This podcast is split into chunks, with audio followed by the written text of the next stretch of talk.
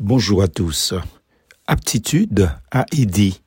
Or, Dieu a placé dans l'Église, premièrement, des apôtres, deuxièmement, des prophètes, troisièmement, des maîtres.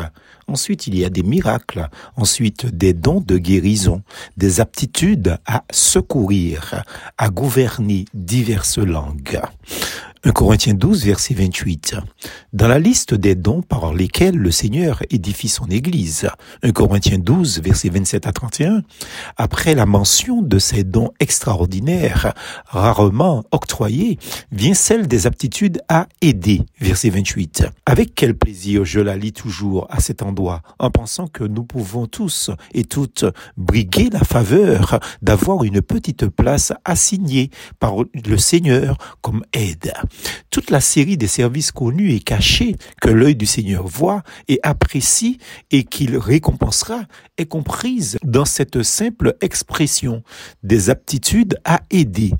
Le précieux service de la prière, de l'hospitalité, toutes les œuvres d'amour qui ne peuvent s'énumérer quelle sphère immense Elle est accessible à ceux qui sentent l'importance de déposer avec foi la semence divine dans les cœurs et veulent y consacrer une partie de leur temps. On demandait à un certain berger comment il faisait pour avoir un si beau troupeau de brebis. Il répondit, je prends grand soin de mes agneaux. Cela ne rappelle-t-il pas l'entretien de Christ avec son disciple Pierre lors de sa restauration M'aimes-tu? demande le maître. Oui Seigneur, répond le disciple. Alors Jésus lui dit, fais paître mes agneaux. Jean chapitre 21 verset 15. As-tu remarqué comment Dieu a employé une corbeille et une corde pour sauver un grand apôtre, c'est-à-dire Paul, acte 9 verset 25 À l'un des bouts de la corde était suspendu l'apôtre Paul, l'autre était tenu sans doute par plusieurs paires de petites mains inconnues. À qui étaient ces petites mains sûres et fidèles? Celles de ceux qui attachèrent la corde à la corbeille et aidèrent l'apôtre à s'y accroupir. Leurs noms ne nous ont pas été donnés, mais leur service, leur aptitude à aider en sauvant la vie du grand apôtre Paul, bien qu'à peine mentionné, éclipse pourtant tout ce qui s'est fait ce jour-là pour le Seigneur à Damas et dans le monde entier. Car grâce à ces petites mains inconnues, des milliers et des milliers d'âmes ont été sauvées.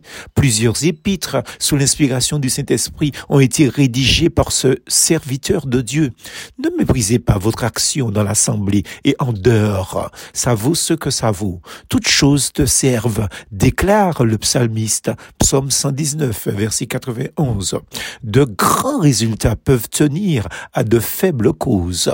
Tenez, quand le cordier tordait ses fils de chanvre pour façonner cette corde. Il ne se doutait pas un seul instant que la solidité de son travail devait avoir une telle importance mondiale, voire éternelle.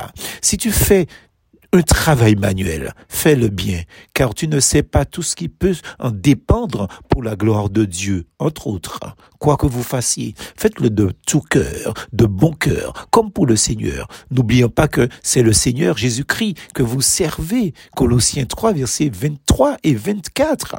Dieu donne à chacun sa tâche, sa corde à fabriquer ou à tenir. Jésus a dit, celui qui est fidèle dans ce qui est très petit est fidèle dans ce qui est grand. Luc 16, verset 10. Si tu as commencé à servir le Seigneur dans ta propre famille, tu trouveras ensuite du travail sous sa direction. Le sage gagne des âmes. Proverbe 11, verset 30. Tu comprendras le précieux privilège d'être associé directement ou indirectement à cette grande œuvre. Plus force en.